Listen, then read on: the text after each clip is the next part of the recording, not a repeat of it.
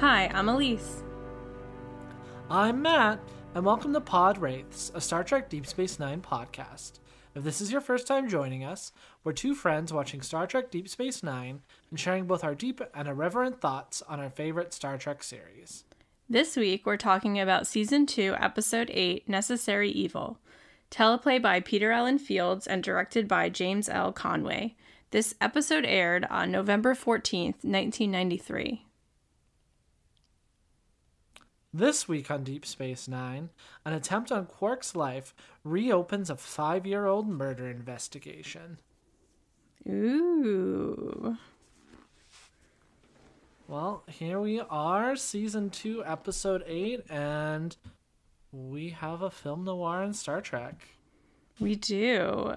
Um before we start, can I just comment that the fancy Bajoran lady, Vatrick Pallra, has the most extravagant Bajoran earring I have literally ever seen. Yeah, no, because it had like it was long and it had those like giant space pearl yes, orb. it had at least and, yeah, two no, was- space pearls. I was Yeah. like, this is amazing. Because normally, um, you know, I know Bajorans all wear earrings and they're usually very similar. Like, I haven't seen one, I just hadn't noticed anyone's this fancy. So now I have to just like watch for everyone's earrings in this show. Who knew? Yeah, and like in that initial kind of scene, like the like initial like preview or teaser or whatever, when um Mrs. Vatra is talking to to Quark, and I'm sure this will, will come up later, and she's in that nice satin dress and the lighting and the storm and all. Mm-hmm. It kind of looked just- like a wedding dress to me. Yeah, yeah. It was just very um and I guess going with the noir stuff and we can we can maybe get into the noir tropes and what what film noir is here in a second the ways this episode fits into it but uh Paula is definitely our our femme fatale character. Oh, for she kind of sure. Hires Quark to do a job and Quark ends up fighting for his life. Yes. Literally yes, almost dying. Um so I so before real quick, like I guess which will lead us into our film noir discussion. I really enjoyed that Odo did a daily log and is now recording a daily log. It I honestly do not remember if this ever comes up again, but I enjoy when a show changes perspectives for an episode. But it really works because with the vo- you know you're gonna get into this probably but like the daily log as a voiceover just really works for a film noir Yeah, totally, and that that's kind of like one of the, the idea of like that that detective or main character kind of perspective voiceover is one of kind of the main kind of features you see one of the the, the tropes of like a noir story.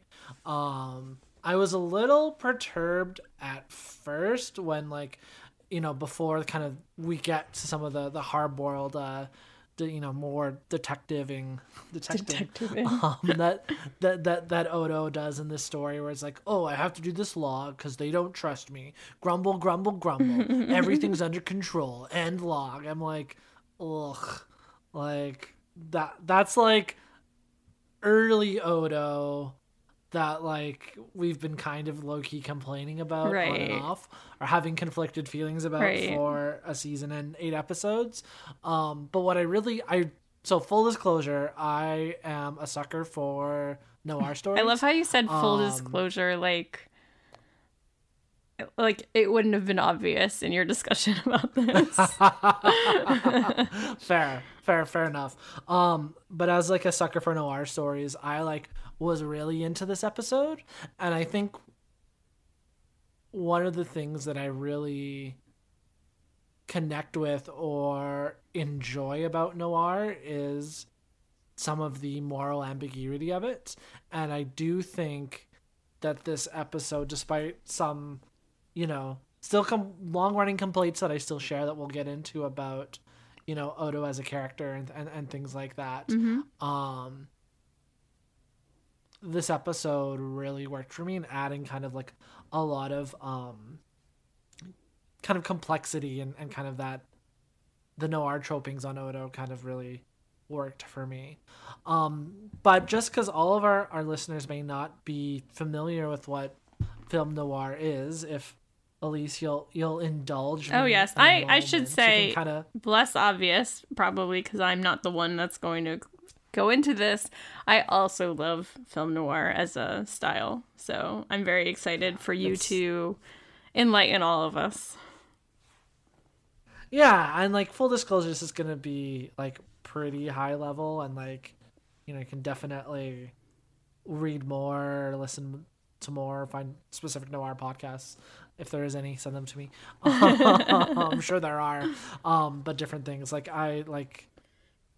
I don't know, but, like Billy Wilder is one of my like favorite directors. Um, Same. So yeah, Yeah. no, um, which he didn't just do noir, but like Yeah, my favorite movie of his is a comedy. So Yeah. Well, what? So film noir is like a genre.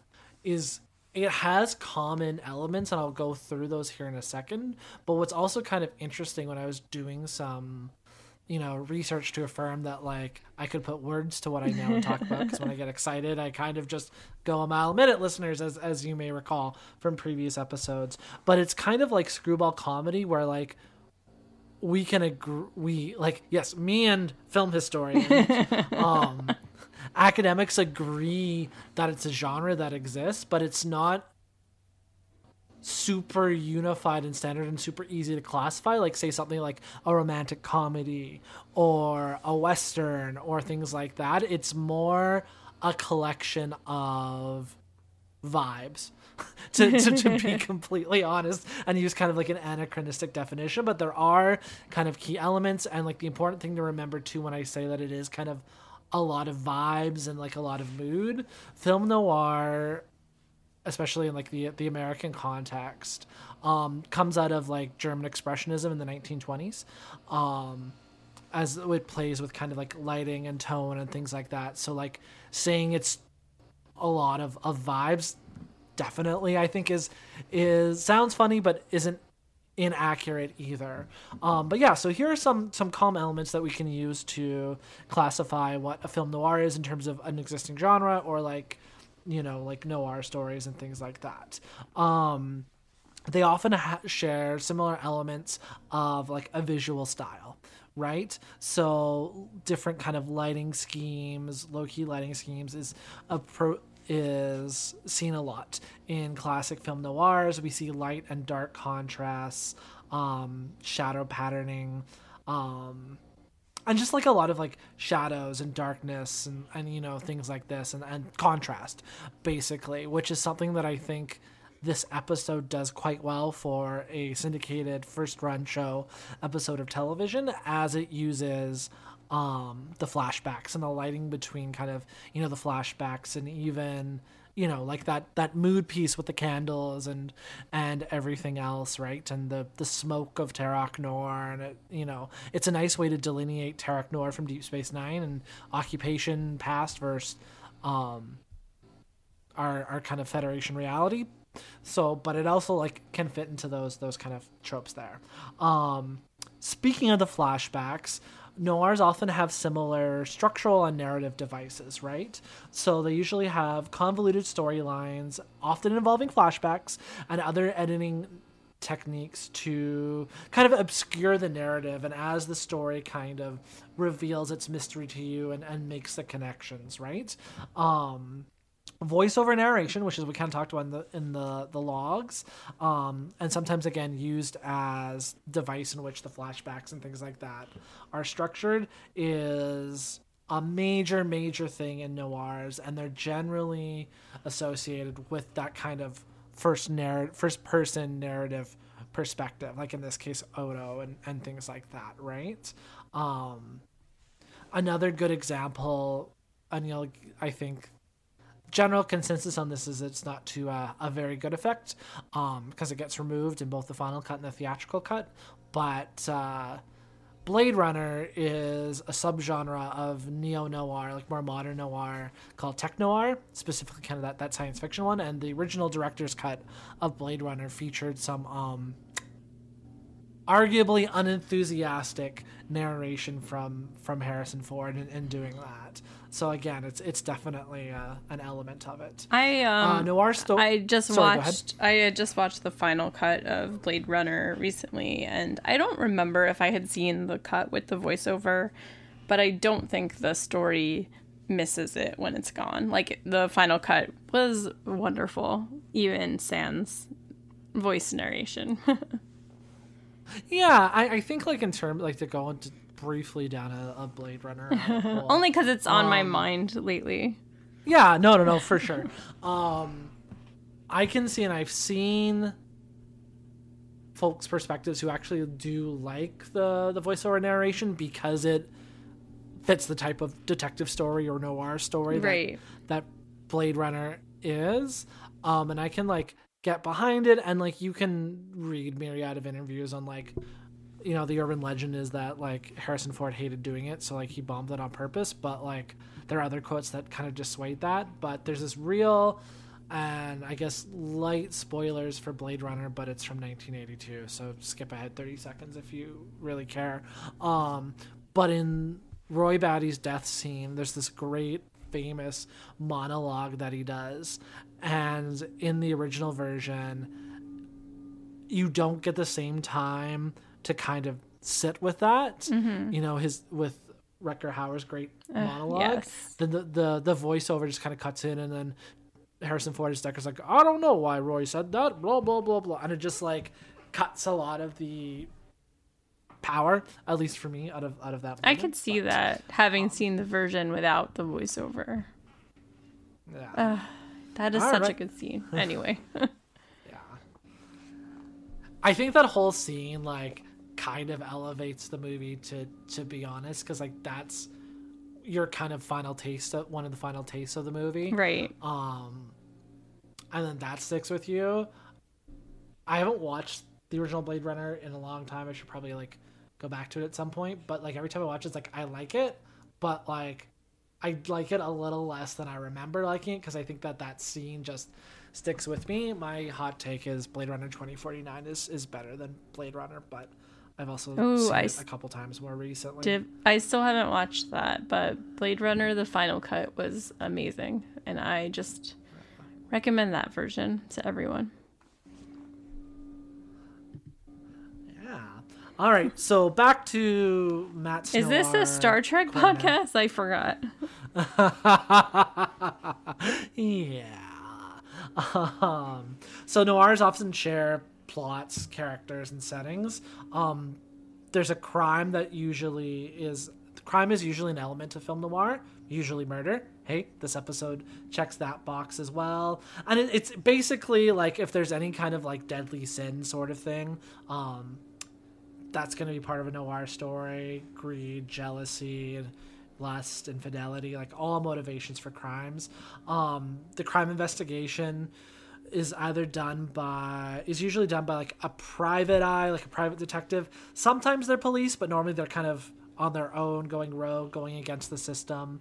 Um or just a concerned amateur. Um those tend to be prevalent prevalent like um yeah, there's like an one of my favorite films directed by Billy Wilder, um, which I think I like this more. I don't know. I liking Double Indemnity more than Sunset Boulevard is, is a hot take.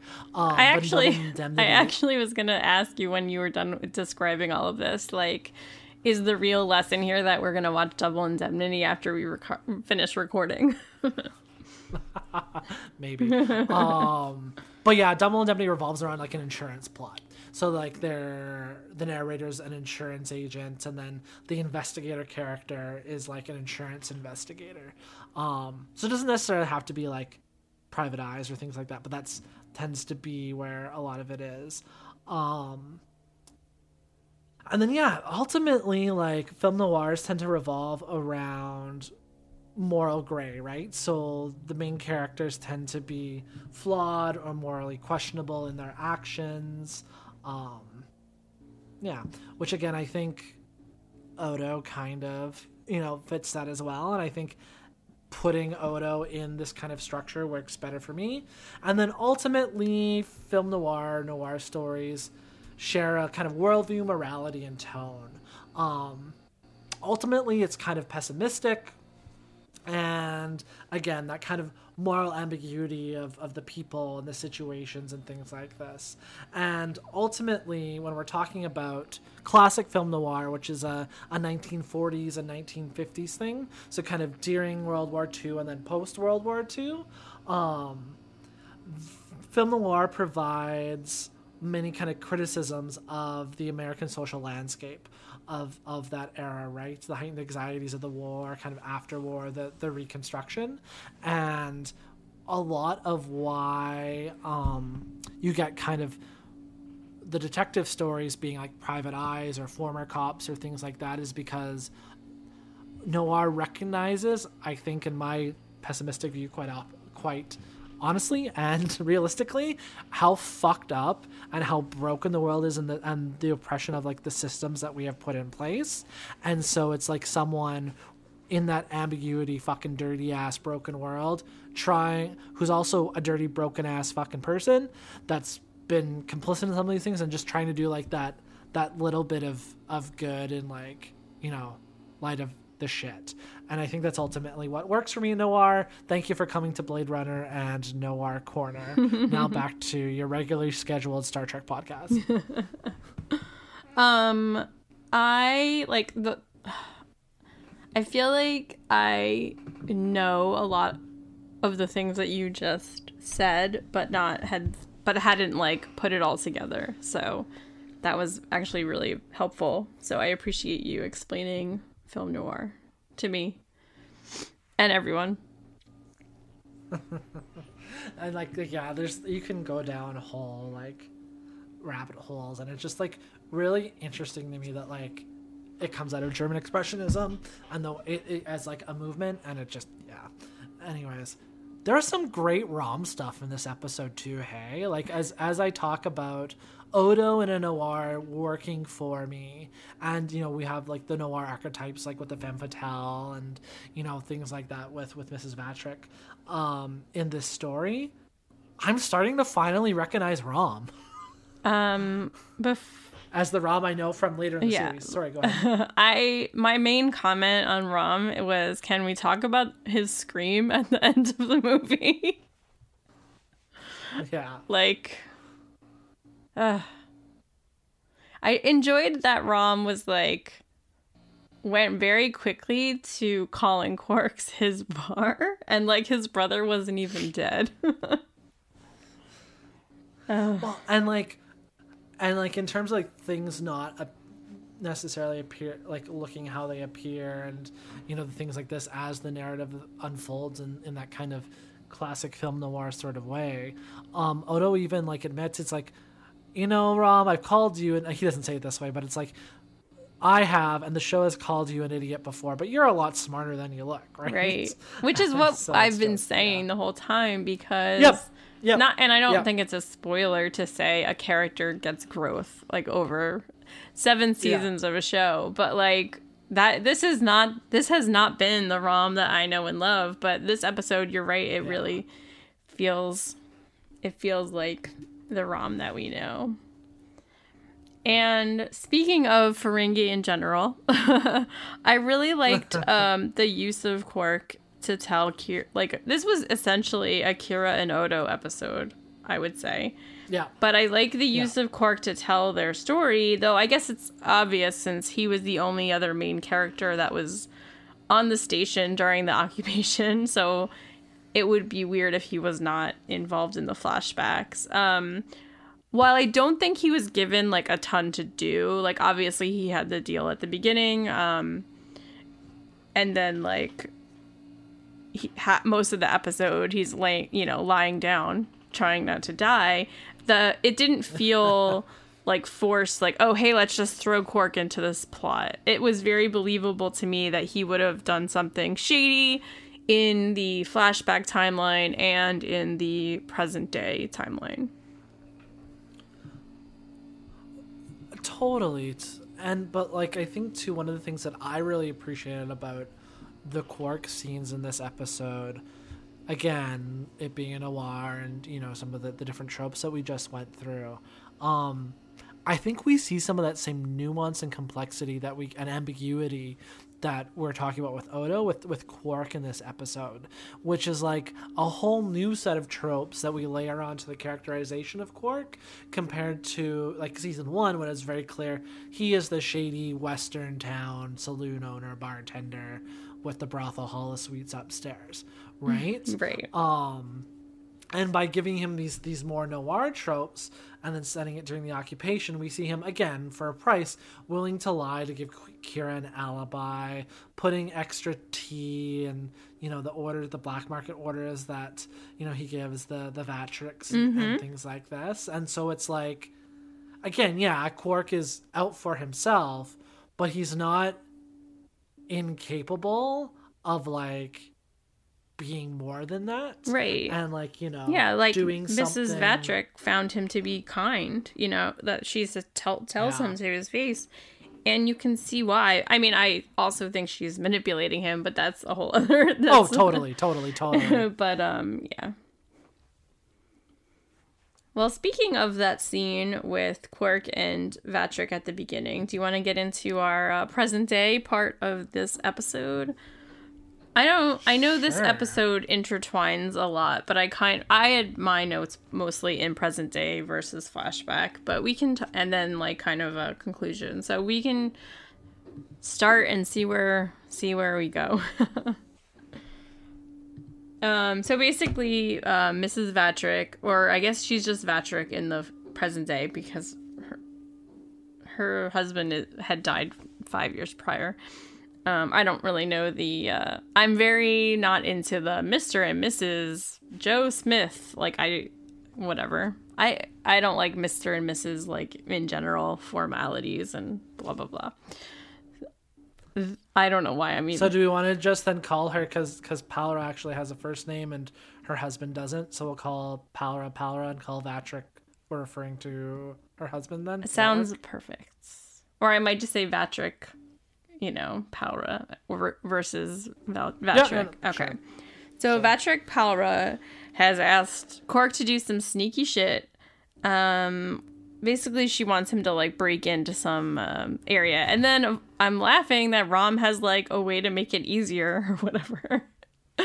like we said, we have more Rom being smart or like knowing how to do things. He's not as incapable as we've seen him previously. Um, but anyway, so Quark finds this list of people of Cardass or of Bajorans that had collaborated with the Cardassians during the occupation, and you know it's clear Quark was not supposed to be opening the box that he found. You know, but like all of us, Quark is like, "What's in the box?"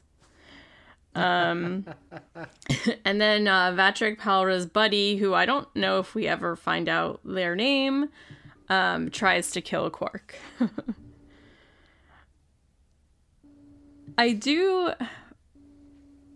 Do you think it's part of like the noir thing, or just in general, like police procedurals? For Odo's first thought to interview Rom, like to think, oh, it must be maybe the brothers involved. yeah I think I think yeah that was it works within the noir trappings but I think it also like we see that a lot in just police procedurals Yeah. anyways That makes sense. um where like Odo knows Rom knows more and then Odo and um Sisko end up doing the good cop bad cop routine right Yeah. So- Do you think that that was planned or do you think that just happened because Sisko like was being like I couldn't tell if Sisko was being earnest like Rom's a family friend, his son is very close to my boy, which felt very like it is all about who you know in the justice system to me. yeah Um Although, you know, I don't think Sisko would have stopped Odo from questioning him at all. But maybe he didn't want him accusing him. So I don't okay. Here's here's my headcanon.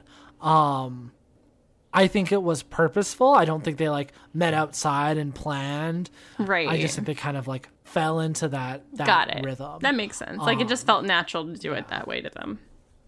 Yeah.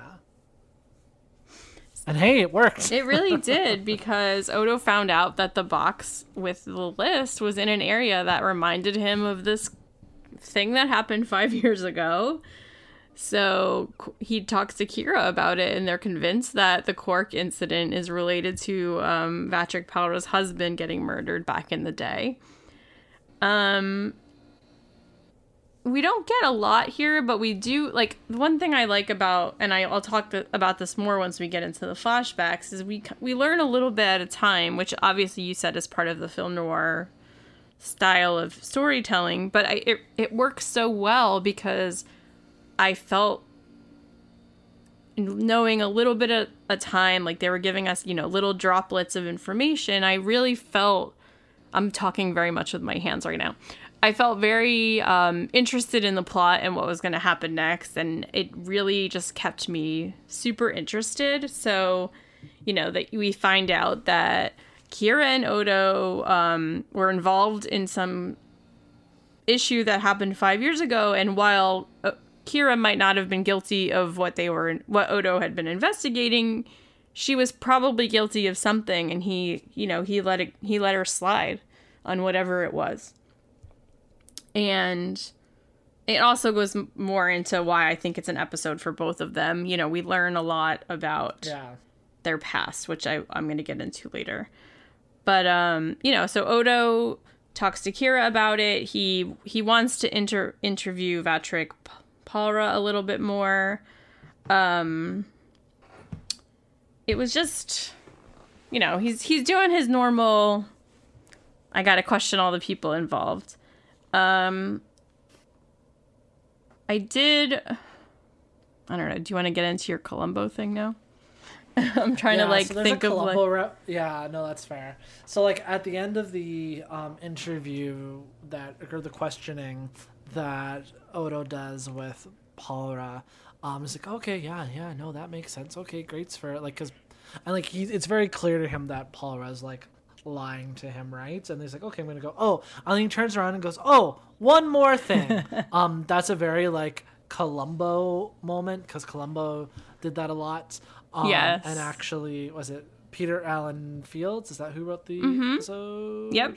Yeah, he used to write uh, work on Columbo. Oh, I didn't realize that. That's so funny. And stuff like that. So it's like a, a double kind of thing. So we have the tech the detective referencing the detective and yeah oh that reminds me i had rewatched the um the deep space nine documentary um within the last week and i was sad because the scene where all the writers came back to like discuss like what would happen on the next episode of deep space nine after it ended um, peter allen fields wasn't there so i like didn't get to see what he looked like i was like i got to see a bunch of the other writers which was pretty cool but no peter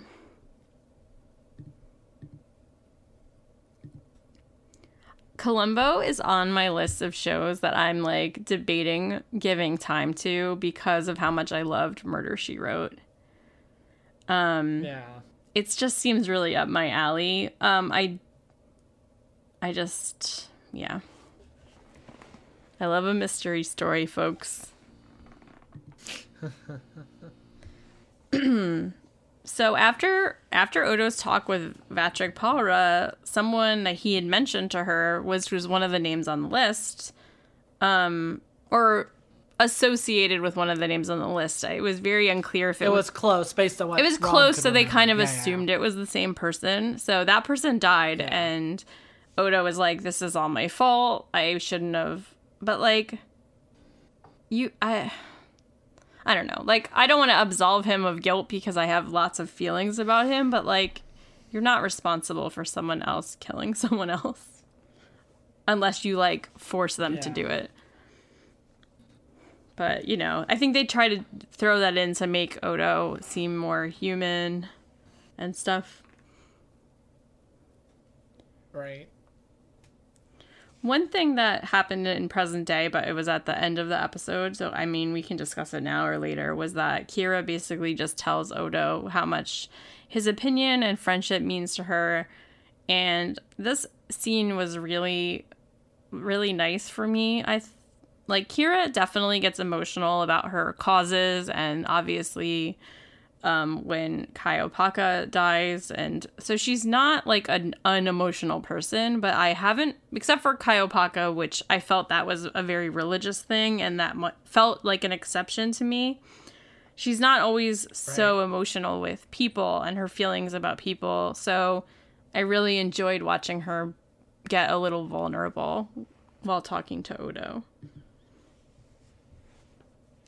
Yeah, and like we've seen them, and like I think we've even like, wait, how long have you guys? Until we like got to this episode and realized that they met five years ago. Um, it's like, wait, you've worked together a week? Like, Yeah. come on. Um, how can you be like best friends? I mean, we still don't know Um, like how many times they saw each other over the next five years, but still, or four years because Yeah. they've definitely seen each other like every day for the last four years, or sorry, the last year. I mean, so- yeah, so we definitely like get to see the start of like they've known, e- they've been aware of each other, um, longer than I think we kind of assumed earlier, and like, yeah, I think that's like one of the cool things, and I guess one of the more kind of noir tropey things about this episode is like the reveal that Odo let Kira get away with what he thought was just sabotage by being sympathetic to the Bajoran cause and being somewhat anti-occupation despite still working for Dukat, which is complicated. Um, Right. Realized that he actually let the murderer away and has been like besties with the murderer for a long time and it's like oh they're friend like the the feeling at the end of the episode is that their relationship's never going to be the same again um that's like the type of like moral ambiguity and kind of the the pessimistic worldview that like i dig it yeah. I so yeah, it was good.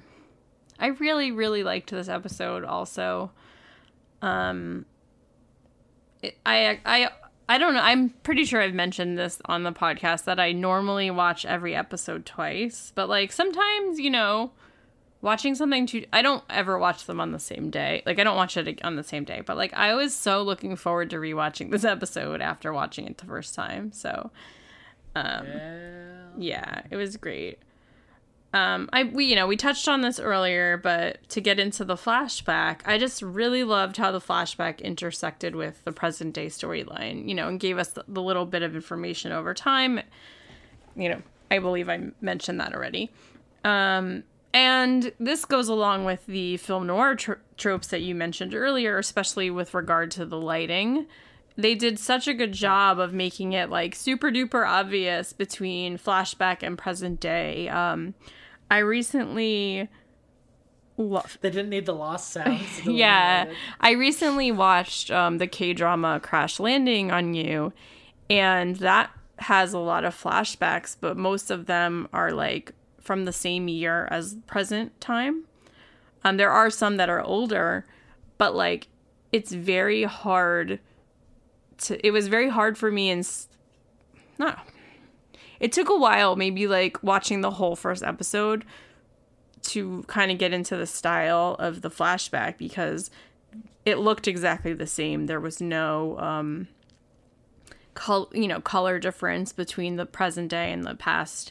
Um, the only way you could like tell is by what was being discussed or done in the scene because you like then would realize that the you've already seen pa- you know what happens after that so it was like a little Right. like this made it extremely easier and obviously this show ha- deep space nine has one episode to help teach us this story you know this Yeah. plot when crash landing on you had you know 16 episode you know hour and 20 minute episodes so it's a different format obviously but um just the flashback having the gray the grayish tinge over everything and they had everyone's looking a little bit different. You know kira has that long ponytail. They have their different outfits. So that kind of helped also. Yeah, and like something that I really enjoyed and liked about like the use of like flashbacks is like for our like three principal well, I guess four if you include Quark, but like you say, after a certain point, he's fighting for his life in in the infirmary. So I'll say like our three kind of main characters, are two leads, in, in Odo and Kira, and then our guest star in, in Pallra. Um, they're still directly impacted by Vaatrik's murder and all of like the circumstances and all the things that are being revealed to us like in the flashbacks. So it's it's like still very present on on their minds oh, and especially as you know the stuff relates to you know reliving it and reinvestigating you know the inve- reopening the investigation and stuff like that. But it's just like they still carry that incident from five years ago with them and probably like always well like especially now kira and odo i'm thinking here. Yeah, and it's like yeah it's just it's just so good it is. And like so another something that we've talked about and I, we've touched on it a little bit, you know, already, but something that we've talked about a bunch of times on this podcast is how, you know, Odo and Kira are friends and we don't we don't know why because, you know, obviously Odo it was the security um head of security when the Cardassians were in occupation, but we see this time period where he wasn't working for them yet. Like this was the first the flashback is the first time that Gul Dukat or any Cardassian had asked Odo for help. Prior to this, Odo was kind of just acting as like a peaceful mediator, like a unofficial peaceful mediator between the Bajorans. Like if there was like an argument of how many blankets do we have and how many people need to keep warm and that kind of thing. So Gul Dukat kind of uses that knowledge that Odo acts in that way and says, "Hey, well, you know, we're here too. Maybe you can help us with something." And I just and I don't think we ever find this out, but I do kind of wonder like between this flashback where Odo does this investigation and lets Kira go to when he's working as a security person there. Like I what I I still feel like those are two lines that are far apart that there's more to the story and I don't remember if we ever get more. Um because he doesn't seem satisfied with like the Cardassians and how they want to act. So it just seems weird, still weird to me how he goes from that to like really working with them. Yeah, and like it. th- This episode really like, especially the flashbacks, like really hammer home like the idea of Odo as the alienated outsider. Um, between like his disdain for like the Cardassians because all they want him to do is like, you know, do the the neck trick and you know everyone's heard of it and he's just trying to like, you know, live his life and and not be allowed. Right. And there's that one scene where Quark like tries to hire him to be entertainment in the bar like that. Like the like he's a That's the first time sideshow. met, right? Yeah. Yeah, like Yeah. like he's a sideshow sideshow or freak. something. Exactly. Yeah. Yeah, and it like and where Dukat and Odo meet in the chemist shop and you know, Dukat like hires him, I guess, or charges him with leading the investigation into Vaatrik's murder. I would say he Like, kind of dep oh- deputized him because he doesn't really give him like a choice. Yeah. Um Odo gets kind of like his digs in about, you know, the occupation and kind of like we see where Odo's perspective on the op- occupation is and like and it's just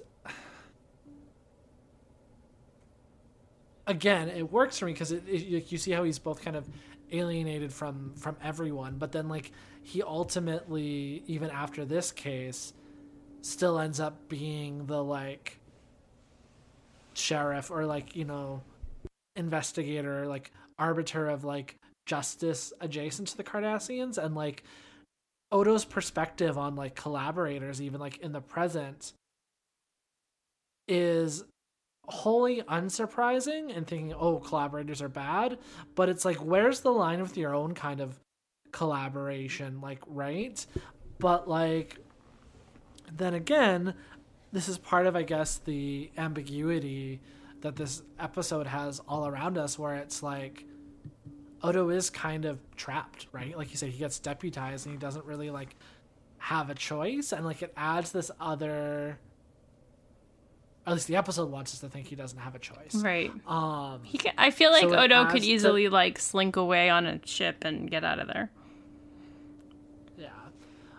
But like I do think that the episode is trying to add some of that noir ambiguity to Odo's time during the occupation, which I think in the long run works for me.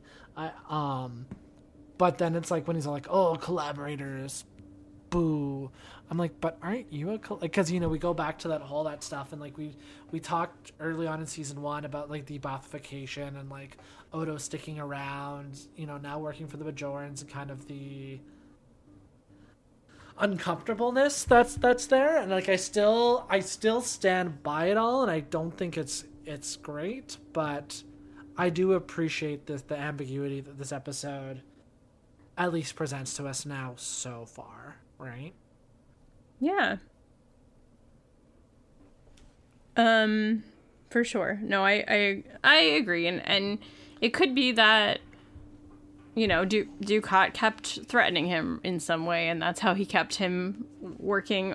You know, I say on his payroll, but who knows how you know what that really was about, if they get um paid or not. But um, no, I can I can see that, and like I say that I don't know how we, we get to it from A to B, but like it it doesn't make me lose sleep at night. I don't it's fine that we I don't have that information. Right, right, right. Right. Um so just to kind of summarize like what happens in the past is, you know, Vaatrik's husband was murdered and she says he was having an affair with Kira, which seems like a weird thing cuz like he might have seen she might have seen them together, but like nothing happened and she'd only been there for like a week or two.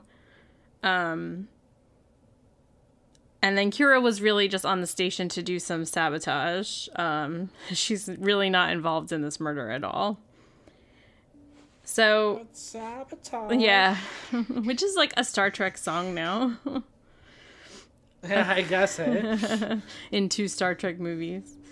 Um, James Kirk's favorite band, classical music band, the Beastie Boys. I have to admit, when it showed up at Star Trek 2009, I was thrilled, but I like it even more in Star Trek Beyond. Um, so we have this whole scene kind of like in the last like third of the episode where Odo has this monologue where he basically just admits that he doesn't think that just or he's starting to th- not think that justice is blind anymore um i wanted to discuss like kind of how we felt about this scene. I, I i'll fully admit that it makes him somewhat more likable to me even though that might be like the lowest of bars considering he's still a cop. And spoiler alert for the next episode he will still be a cop in the next episode. Um so this this whole scene to me played as about like police um reform versus like abolition. You know like he wants to he doesn't want to change anything. He just thinks he can work better within the system that exists already. That's the impression that that I got from this, which is frustrating, even though it's completely to be expected, in my opinion. Um, but I also am wondering would there be, would there actually be justice by proving that Paul, uh, that Paula killed was involved in killing her husband versus knowing it and not proving it? Like, then we can always go further into is someone being in jail justice or is someone getting um, executed justice and it just seems to me that basically i don't know if i i don't agree with odo's definition of what justice is um, which is also to be expected in in this um, you know this 90s television show I don't know. What did you What do you think about this? Fair. Uh, I mean, you don't have to say anything. I just like wanted to no, say things. it's just like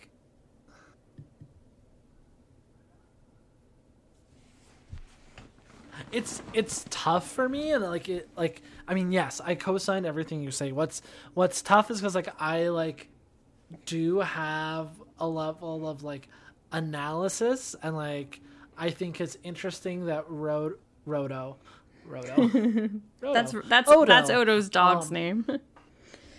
Roto. uh, that's funny. Roto, the shapeshifter dog. yes. Um, instead of like Ace the Bat Dog. Anyways, just I for some reason I like just pictured like Scooby Doo saying "row or some or like whatever c- animated dog said that I don't remember, but anyway, yeah,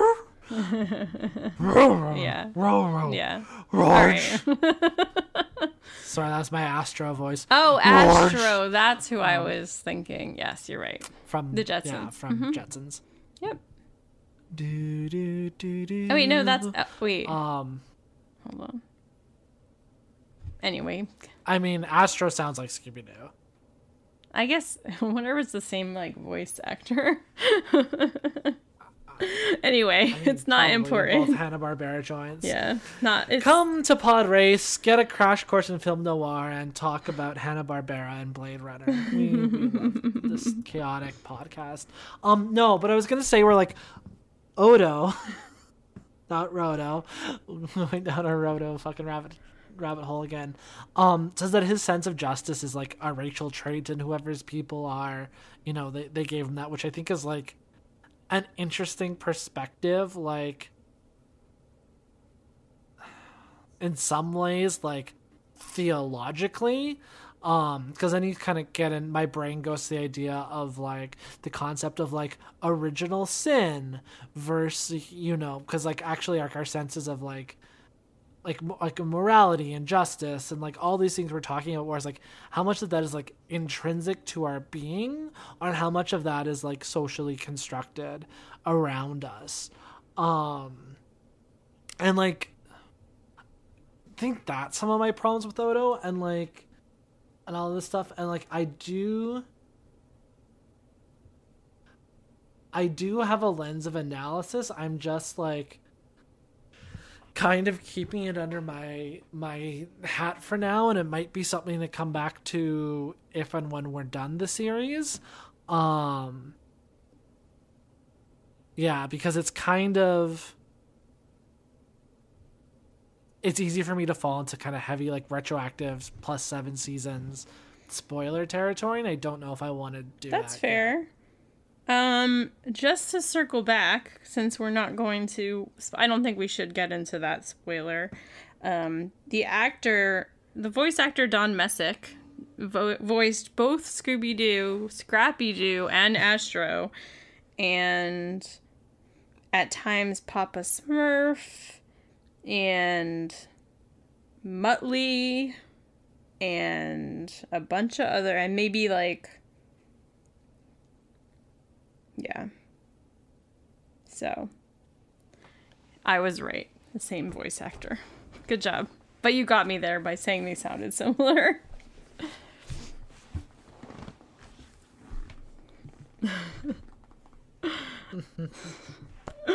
I'm sorry you like went into this whole thing and then I was like actors. Um but yeah.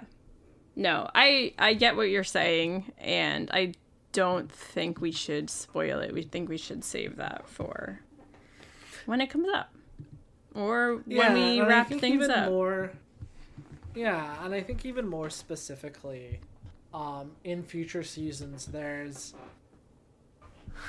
there's kind of like a sequel to this episode, or like a mirror, not a direct sequel, but like a mirroring, which is like going to be kind of interesting to talk about once we we get there yeah, too. I don't remember what episode Um, you're referring to. I'll tell you off pod. Okay, Um, that works. and yeah, I guess just before we kind of move into you know, our kind of closing segments Oh yeah, of the episode. I did have one more thing I wanted to Um, talk about before that. Yeah, no, cool, cool, cool. I just wanted to to ask. I think this is the first time we've seen Terok Nor during the occupation. Is that correct? I believe so. Lots of Yeah. lots of gates. Yeah. Yeah. Um yeah, I was trying to remember and do like I thought it I think it is, but then whenever there's something like this where I think I'm like, oh, someone's gonna listen, and, like, you know, tell me I'm wrong. Which fair enough. And when I am when I am wrong, please let us. I mean, my attitude is more like Um, it doesn't really matter, so don't tell me if I'm wrong.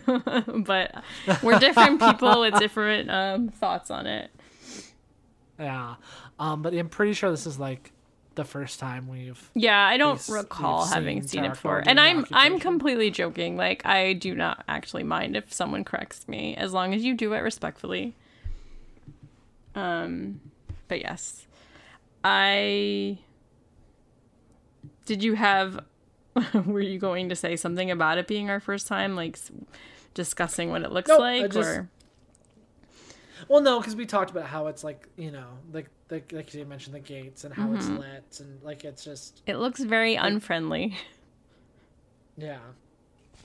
So I think that while Odo didn't want to turn Kira in in general, he uses semantics for him for it to work for himself logically. I think like um by saying he said to her, you know, you were not guilty of the charge I was investigating. You know, he would he do we think being that he's security officer so he's basically the, the police officer now he's not just a detective or someone who just he does investigate he's like an, a detective and a patrolman kind of all in one now i think do you think if it was present day and he knew and like the way he is now present day or or even a security officer while the cardassians were um I'm gonna start over actually. So we, uh, so we we. I believe that while Odo doesn't want to turn Kira in in the flashback, he does use semantics to make it logically possible for him to not turn her, turn her in. Like he says to her, you know, you were not guilty of the charge I was investigating. Do you think that if it was like a year later when Odo officially had the sec- or whenever he f- officially gets the security job and he is arguably kind of like a detective and a patrolman in one because he does and he still does that in present day he like would stop someone doing something on the street but he or on the promenade but also does investigations for crimes that are committed do you think that later when he has that job, he would have turned Kira in anyway for being part of the underground, which was, you know, illegal in the Cardassi- Cardassian world. So while it wasn't what he was investigating, she still was doing something illegal. Do you think he would have turned her in?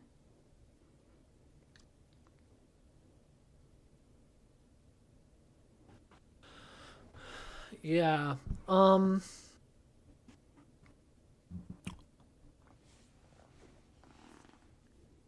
So like you're saying if like someone like Kira had sabotaged the station like as he was working for the Bajorans or as he was later working for the Cardassians? As he was later working for the Cardassians. Like, I'm gonna go with probably not because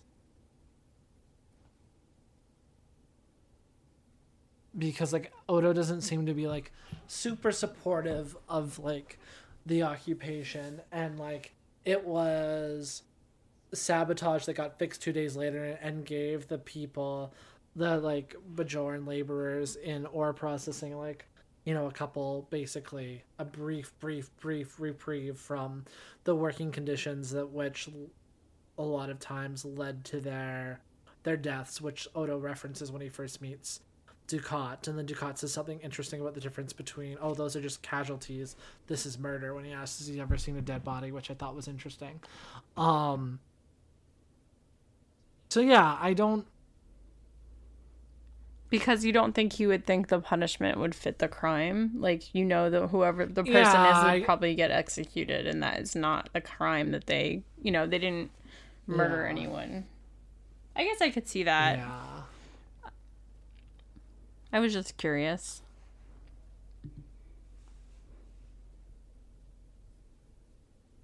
and it was just like interesting seeing Odo five years ago. Odo cut five years ago. Kira slack for you know. Of course, it wasn't actually her who did the sabotage. It was a a coworker, a co a co underground member. While she actually did kill Vaatrik, but I just I don't see season one Odo letting five years ago Kira off at at, at any point because she still did bad because he was like just so different in season one um than I think the different more ambiguous uh morally ambiguous kind of characterization we're, we're given here but yeah I would hope I would hope not So you're saying question. like maybe in previous episodes he would have, but maybe like episodes we've seen he he might have still been like no you're guilty whatever. Got it. Yeah, maybe. Yeah, I guess that's what I'm saying. Um, but yeah, they definitely like. I think in terms of like the hierarchy of like what's bad versus what's really bad and what's justice and what's not. This episode wants us to explore. I think really like now the show's willing to engage with like okay but odo worked for the cardassians what was that like how do we rectify that and some of the like sketch points for his character that they had in in season one, right? Yeah. So ba- they basically heard my questions from this podcast and went back in time and decided to answer some of my Yeah. Odo in Yeah. the past questions. Yeah. Yeah, Iron Se- Ira Steven Behr is actually a time traveler. Maybe I'm the time traveler. Who knows? Oh, oh, interesting. Yeah.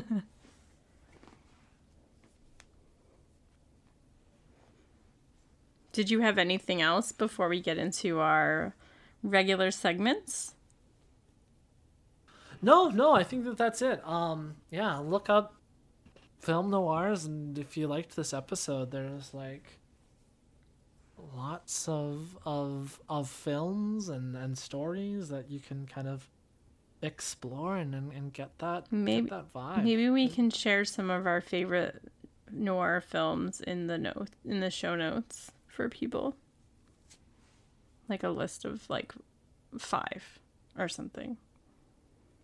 I'm giving us more homework. I'm sorry. Yeah, maybe we'll see. We'll see how I feel when we edit this. Might cut this out, but yeah, no. Well, Uh, or I could just and I haven't seen nearly. It's hard for me to just pick no. five. I, 'cause, no, like, I didn't mean I feel like I haven't seen as many. I as didn't need mean to. five each. I meant like we can just you know make a little short list. Fine. Maybe we could just each say our favorite one. Y- You can cut this Uh, I out. don't know if it's like my. I just Yeah. think it's fun to add extra things. Anyway, I would check out Double Indemnity. That's that's I would or Sunset Boulevard, if you were more like. If you wanted like something that's arguably a little bit campier, but still noir, but like is more like about movies and and not just set in LA, but like has like Hollywood in the movie industry, definitely check out Sunset Boulevard. But like, I think Double Indemnity is more representative, not more representative of the genre, but like, you know, it doesn't have the whole like, it's a movie about movies element to it that I know some people can take or leave. right. But Sunset Boulevard is great. I co-signed both of those movies, but also Blade Runner: The Final Cut. Yeah, and I mean, there's a whole like, if you want to get into more like neo noir, modern noir, like, um, Memento, like Christopher Nolan's film is like yeah, a neo noir. Um, there's a lot of Michael Mann films that are kind of have this whole like subgenre of neo noir called neon noir. So that's like your um Thief would be an example of that. Um Miami Vice 2006 even, which is another movie that I really like that you kind of either jive with it or you don't. It's all vibes. Um Heat I think you could could classify cuz it's like a crime drama like that. I haven't seen a lot of these. So they're definitely like yeah, like it's I think they're worth checking out. They're good. I think you'd I don't know if you'd like Miami Vice, to be honest. But no, wait, fuck yeah, you would. You just watched um Mulholland Drive. Well, Mulholland Drive is like a neo noir too. Yeah, it is. Um, with the like, uh, with the kind of like, this word's overused, but it actually is a David Lynch film, so I'll use it. But with kind of like the Lynchian kind of interests and like you know the trans, like you know. But yeah, like Mulholland Drive is I know is a neo noir technically. Yes. Um, if you are interested in Mulholland Drive, I just recorded a podcast with our friends from Wild Pretty Things. Um, it should be out by the time this episode drops. I know we are not normally doing plugs in this section, but it seemed relevant. Yeah, no, I mean, I I went there because I knew you had just yes. watched it. I watched it All twice. Right. Well, actually. Wild. Sorry. Continue. Just vibes, all vibes. Um all right, well, I don't know about you, but we've we've talked about noir films and a little bit of Star Trek for about an hour now, and I'm I'm getting kind of thirsty. I didn't bring bring anything to drink with me to this recording. How about you, Elyse? How are you feeling? I'm also thirsty, but I also feel like the way that you say the word noir like does something with your mouth. So like I definitely need a drink. The way I say noir, no, everyone like the saying the word in general. Oh. Um, I was not commenting on your accent or anything like that. Like your tongue, the way your tongue like... moves when you say the word. I meant no, because I was like, oh wait, it has an O, and it's like my long kind of O's and oo sounds are where like you hear the Canadian a lot. So I'm like, do I say noir wrong? No, like, it was definitely like, but it's like a French word. The way that your tongue moves when you say the word, and I wouldn't know how someone else's tongue moves during something something like that. So I feel like it was the general experience of saying the word noir. But now I'm rambling. which I love so to do. So, who are you thirsting for this week, Elyse? I am thirsting for, just in general, the opening scene of this show with Quark and Vaatrik Pallra. You, you know, we know she's manipulating him and like being very. I don't know what the word is, but there's thunder in the background. There's a comfortable looking couch. She's calling him kind. They're just flirting with each other, but they also both like. Well, I think Quark is a little naive in this scene actually too. Um, like he knows she is up to something shady, but he doesn't know like how serious it is. Um, but she just the way she looks at him, she's giving him eyes, and it's a vibe, and I would like to go on that date. Me too. That was actually going to be my candidate, and then I saw you had it in the notes. I'm like, again, our similar tastes. uh, did you have anything to add about that scene, or just just agree with all the amazing things I said? Yeah, I just basically co-sign everything, and like when we talked about like, you know, her whole like the op- opulence, I own everything. Um you know, of like the earrings and the dress mm-hmm. and, and things like that. So uh, it just it works. Um, it really, really does. And what's your candidate for most Star Trek thing of the episode? Um, as we know, I often like to mention the Quoto moments in these Deep Space Nine episodes. So while this may not be the most Star Trek thing, it is the most Deep Space Nine thing. Um, when when Quark is on his deathbed, was it Sisko that said this? Yeah, because Sisko's the only one that calls him Constable so. now, because no one else is allowed to call him that he's like, You look like you lost your best friend, Constable. And I was like, Yes, I am here for Sisko pointing out my my ship. so yeah. It was great. What about you? Yeah. Yeah, I think that like as much as I liked the ending of this episode and how like no film noir it, it actually is. Um again, I should have mentioned this before, noir meaning black in in French. Um the most Star Trek thing is we have this like morally ambiguous ending of these two friends that like their friendship will never be the same after and like I don't know if this is ever referenced again because it's 90s Star Trek in like early season Deep Space Nine, where Deep Space Nine becomes more serialized later, but um you know, you have this all will never be the same, and I'm sure they're back to being friends really quickly and don't talk about this ever again. Yeah. Which you know.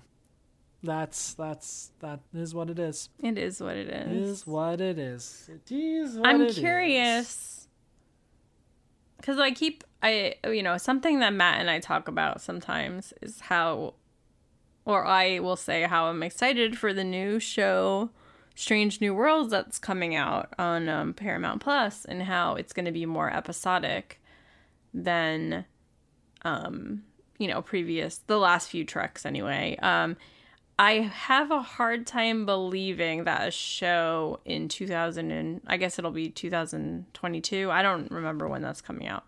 I have a hard time believing that that kind of an episodic show in like current like current coming out now would like not would I feel like there will be more continuity between like things that have happened in the past. Like I can't imagine them like doing an episodic show and not sometimes discussing what happened in previous episodes, even if it's like not Yeah. uh, related. Like I just I think that's something that modern audiences need a lot of the time. I don't know. And I speak to people who like don't like Star Trek because of its episodic nature and anyway. I do hope that show is very episodic, but it, it would it would feel maybe disjointed now for a show to not to like forget things have happened previous. Yeah, so like I don't know if this is based on anything I've actually read, like in terms of like production interviews, cast and crew, or just an assumption. But my feeling, guess, assumption, sense, um, is it might be more like late like late stage DS9, like not necessarily the the final run of like you know 12 episodes or 10 episodes or whatever Yeah. it is like hyper serialized like to the end but like everything kind of like post season i guess four um generally where it's like you still do get like the planet of the week stuff but like certain things do carry over more than they ever did on right. TNG. They because they always Um, had and TNG near the end was kind of doing yeah some of so it. I, I would but- i would like describe it like it was episodic but then everything that happened during the season kind of came to a head like at the second to last episode like so they did like kind of wrap up the season in like relation to the tone of whatever happened that season so I it probably will be like that I, I can imagine Yeah, or like the the character dynamics and stuff like in their relationships will like carry over, but still Yeah, be for sure. like, Planet of the week, like I like, hmm, and this isn't necessarily a criticism. This is just an observation. But like as we record this, season four of Star Trek Discovery is, is just started airing in North America. Apologies to our non-North American listeners who haven't been able to see it yet without pirating. Um but like each season of Discovery has this overarching potentially like galactic level galaxy ending like threat to it or mystery that they're trying to solve. And like I don't expect Strange New Worlds to be that serialized in terms of like a whole overarching season Right, arc for sure. But but like the the character beats I expect. yeah or i could imagine there being like two part enders or something like that whereas like a little Oh, bit like sure, a for bigger sure, for sure. you know a movie length story over the last two episodes or whatever but yeah no I, I would agree that that is my expectation um i guess we'll find out when that drops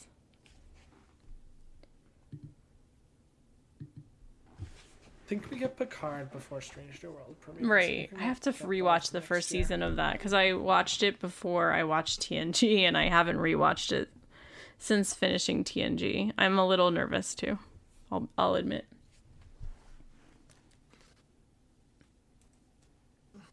Oh, Yeah. uh, while we're real quick, while we were discussing Star Trek in general, I finally finished my TOS watch. Um, yay! Season three was rough, um, to say the least. There were there was There's an oh, there's a couple okay episodes. no, there there definitely are, and then there's a couple that are kind of like classics that you have to watch, even though they're not great.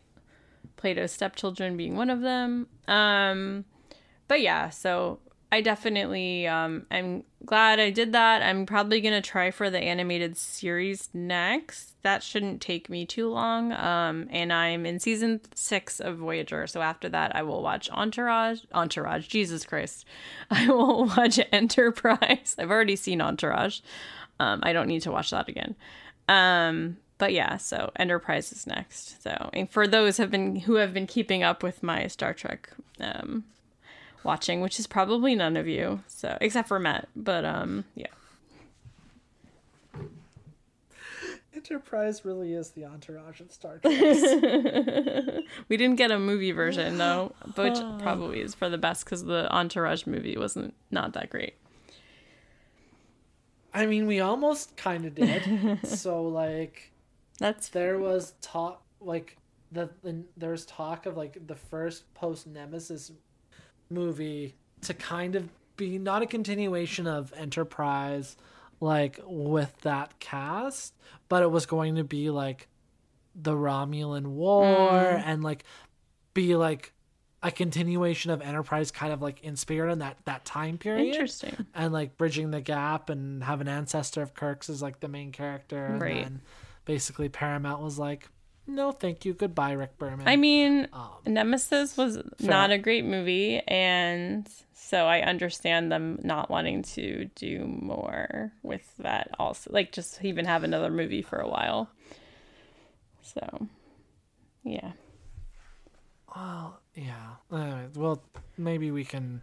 If we ever decide to do a Patreon or something, maybe we can do bonus episodes about the movies. Oh, I mean, yeah. Nemesis is bad. That's my public thought, but it's just like they started like taking it kind of out of the family and just uh, I have complex John Logan feelings. Yeah, we'll just that's fine. I just like listened to some of the stuff he does. yeah. but I just listened to the Nemesis chapter in um, Oh, the right, right, fifty year mission, and I didn't realize this, but they were going to have a different crew of the Enterprise or do a different.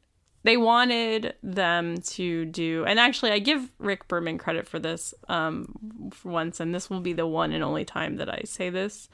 Um, because Enterprise was about to start, he was like, we can't introduce like a completely new thing in a movie and then have a completely new thing on a TV show. And he probably wanted his show to be like bigger than this movie, but at the same time, I do think that would have been a lot of like new um crews, you know, at the same time for people. So I don't know. It would be like CSI um Miami or something. I don't know. How were they?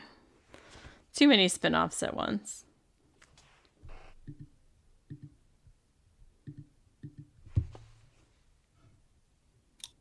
yeah, we can blame Brent Spiner for Yes. a lot of Nemesis. we can. um, anyways, Brent Spiner. Anyways, yeah. No, we will leave the. No, well, Paul. Yeah, okay. All right. Until next time, where can folks find more of you on the internet, Elyse? Yes, you can find me on Twitter and Letterboxd at Elise underscore Tendi, E L Y S E underscore T E N D I. And you? Yeah, you can find me on Twitter and Letterboxd as well at, at Mattyhugh, M A T T Y H U G H. You can catch Pod Wraiths together on Twitter and Instagram at Pod Wraiths. And you can email us at podwraiths, P O D W R A I T H S, at gmail.com. Please remember to rate and review our podcasts on the podcatching system of your choice. And thank you again to DJ Empirical for our interstellar theme song. And until next time, Computer and program. Bye.